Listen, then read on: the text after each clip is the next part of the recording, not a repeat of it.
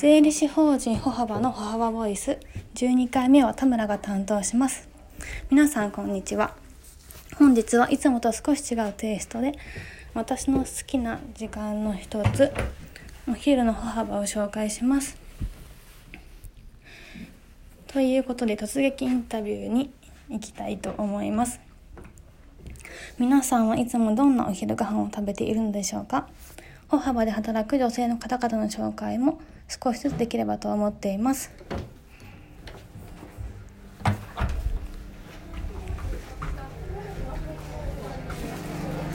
では皆さんお昼に失礼します。ちょっと歩幅ボイスでインタビューに来ました。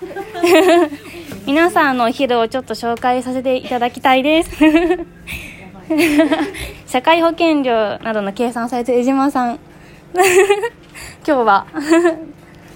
野菜タンメン。野菜タンメンありがとうございます。仕仕分けの仕方など聞いたら何でも答えてくれる。上村さんは？今日はとろろそばです。とろろそばありがとうございます。歩幅の、えー地下にはセブンイレブンが入っていてお昼はいつも争奪戦です。お二人は外食にも出ていて美味しいお店を知っているのでぜひ伺ってみてください。次経理をけ経理のお仕事してるパワフルなまさみさんは？今日もわかめラーメンだよ。ですよね。いつもコンビニのカップ麺を漁っていて、食べ比べているので食べ尽くしてしまうではないかと思ってます。田中さんは今日もお弁当です。お弁当ですか？はい。いつも美味しいお弁当を持ってきていて、もともと銀行員のハイスペックの田中さん、尊敬してます。本田さんはいつも通りセブンの揚げ物でしょうか？そうです。今日も揚げ物で 揚げ物ですか？ありがとうございます。えっ、と、本田さんはもともと SE されてて、はいですよね。機械のことにすごい強いので、いつも助かってます。ありがとうございます。皆さんありがとうございました。お昼中に失礼しました。